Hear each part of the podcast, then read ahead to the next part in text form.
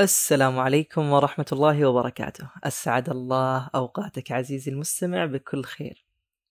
اليوم رحلتنا راح تكون إلى عام 1473 قبل الميلاد وبالتحديد إلى المحروسة مصر.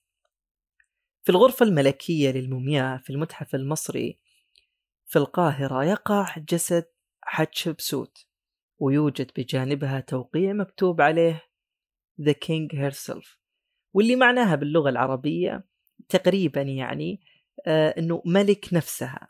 طبعا السبب الترجمة لأنه كينج معناها ملك وهيرسلف اللي هي كلمة معناها نفسها. فأصبحت ترجمتها العربية كذا تحسها ملخبطة بس هي ملك نفسها.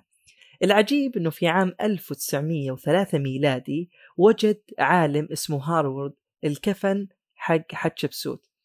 طبعا وجدوا كيف؟ وجدوا إنه فارغ في وادي الملوك فهو مش عارف هل سرق جسدها ولا دمر ولا إيش السبب. لأنه العادة إنه الأكفان آه، للملوك المصريين إذا وجدت تكون داخلها الجسد مو إنه يكون الجسد مختفي. فكانت هذه آه، حادثة جدا غريبة. طبعا الحقيقة لم تكشف إلا بعدها بقرن كامل. وقتها اكتشف عالم مصري جسدها. والغريب في الأمر إنه المكان اللي وجد فيها جسدها هذا المكان عادة ما يدفن فيه الملوك. وفي العادة في أجساد الملوك أو الملكات المصريات أنه يوجد معهم مجوهرات ويكون معهم آه، أشياء ثمينة. لكن مع حتشبسوت لم يجدوا أي من هذه المظاهر. كما أنه أيضا العادة في المومياء الفرعونية أنها تكون لها كفن. ولكن حتشبسوت كسرت كل هذه القواعد وحتى جسدها ما كان في كفن. كل هذه الأمور جعلت تساؤلات جدا كبيرة على هذه الملكة حتشبسوت. ليش كل هذا؟ ليه كل هذه الأنماط العجيبة والغريبة اللي تختلف عن باقي آه، الملوك والملكات في المملكة الفرعونية؟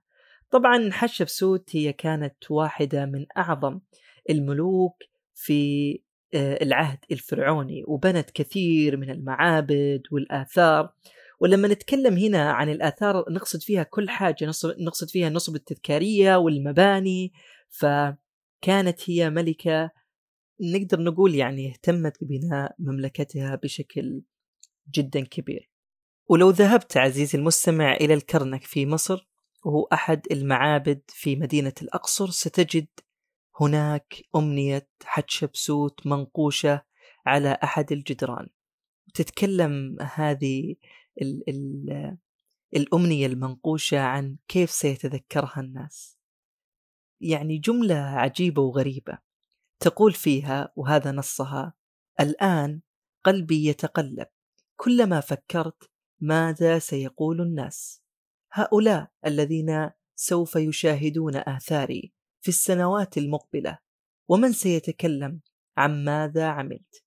كانت تقريبا هذه هي كلمات حتشبسوت ونلاحظ في هذه الكلمات فكرتها إلى هل سيتذكرني الناس؟ هل سأبقى في الذاكرة؟ هل سيتحدثون عن الأشياء اللي أنجزتها وعملتها؟ طبعا كل هذه المقولات ممكن تستغرب ليش قالتها حتشبسوت ولكن مع القصة راح نعرف ليش كانت تفكر كذا. طبعا بعد وفاتها أمر أحمس الثالث وهو كان الحاكم وقتها وهو ابن زوجها بالمناسبة أنه تطمس وتمحى كل الصور اللي تدل على أنها كانت ملك. من المعابد والمباني حتى أنه تمثالها اللي كان يدل على أنها ملك تم تحطيمه ورميه في حفرة. ولكن في المقابل الصور اللي كانت تظهرها على أنها كانت ملكة ما تدمرت. فكان هذه يعني علامة عجيبة وغريبة ليش صورها اللي كانت على شكل ملك دمرت والصور اللي كانت على شكل ملكة لم تدمر.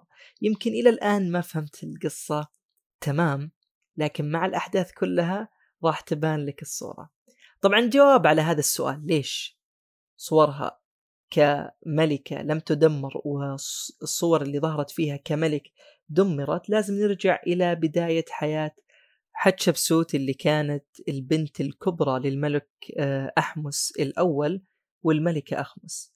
مع العلم أنه الملك أحمس الأول كان عنده ابن ثاني من زوجة أخرى وكان اسمه أحمس الثاني وتولى ابنه الثاني هذا الحكم بعد ما توفى والده أحمس الأول. وكان يعني من العادات ومن المعهود في العائلة الملكية الفرعونية أنه الإخوان يتزوجون فتزوج أحمس الثاني أخته حتشبسوت وأنجبت له حتشبسوت بنت و طبعا كان في مصر وقتها اللي يحكم في العادة هم آه، الرجال. فإيش اللي صار؟ تزوج أيضا أحمس الثاني من امرأة أخرى وأنجبت له ولد. هذا الولد هو الذي سيكون وريث العرش بعد ما يتوفى أحمس الثاني. طبعا مات أحمس الثاني بمرض قلب وأصبح يعني نقدر نقول وريثه المباشر هو أحمس الثالث ولكن أحمس الثالث كان طفل في هذا الوقت. فمن الذي أصبح الوصي على العرش هي الملكة حتشبسوت اللي كانت زوجة أحمس الثاني. طبعا أحمس الثالث مثل ما ذكرنا صغير هي اللي أصبحت الآن بيدها آه، الأمور ومثل آه، يعني ما هو معروف كانت هي الوصية على العرش. وفي بداية أمرها احترمت حتشبسوت الأعراف والأحكام فيما يتعلق بالحكم إلى أنه يعني يكبر أحمس الثالث ويأخذ الحكم. ولكن مع الوقت تغيرت تصرفات حتشبسوت وبدت تتصرف كأنها ملكة حتى أنها تمكنت واستمكنت ووصلت إلى أنها تمسك بمقاليد الحكم وأصبحت هي الحاكم الفعلي لمصر. ولا أحد يعرف إيش السبب الحقيقي اللي خلى حتشبسوت إنها تكسر كل الأحكام والأعراف الفرعونية وتكون هي الملك الفعلي وتظهر للناس على أنها هي الملك الفعلي لمصر. يعني هل كان السبب هذا أنها كانت لحظة تاريخية للأمة الفرعونية وكانت تحتاج في ذلك الوقت إلى قائد قوي أنه يدير البلاد بحكم أنه الملك وقتها كان طفل صغير؟ أو لأنها كانت ترى أنها لها نفس الحق في الحكم كما آه للرجال أو ممكن لأنها كانت من النسل الملكي فأبوها هو أحمس الأول وزوجها هو أحمس الثاني فكانت ترى أنها تستحق هي الملك أكثر من أحمس الثالث أو فقط هو العطش للسلطة والقوة. لا أحد يعرف الأسباب وأيا كانت الأسباب آه، السابقة فقد حكمت حتشبسوت مصر لمدة 21 عام. يعني مدة طويلة وتعتبر من أطول الفترات اللي حكمت فيها أنثى مملكة مصر. وتجاهلت في كل هذه الفترة ابن زوجها اللي يفترض أنه الحاكم الفعلي. حتى بعد ما كبر ما زالت هي الحاكمة الفعلية وتجاهلته تجاهل تام. في بداية الأمر ما أخفت حتشبسوت كونها أنثى في الصور المرسومة في المعابد وفي غيرها. بالعكس كانت تظهر على أنها أنثى. ولكن لاحقا كل شيء تغير فتم تصويرها على أنها ملك فصورت على أنها رجل وكانت تضع العصبة على رأسها اللي معروف أنها خاصة بالرجال حتى أنها وضعت اللحية الفرعونية وكانت تقف تلك الوقفة الواثقة اللي كانوا يقفوها الرجال في التصوير الفرعوني اللي منقوش موجود ممكن الأغلب شافه.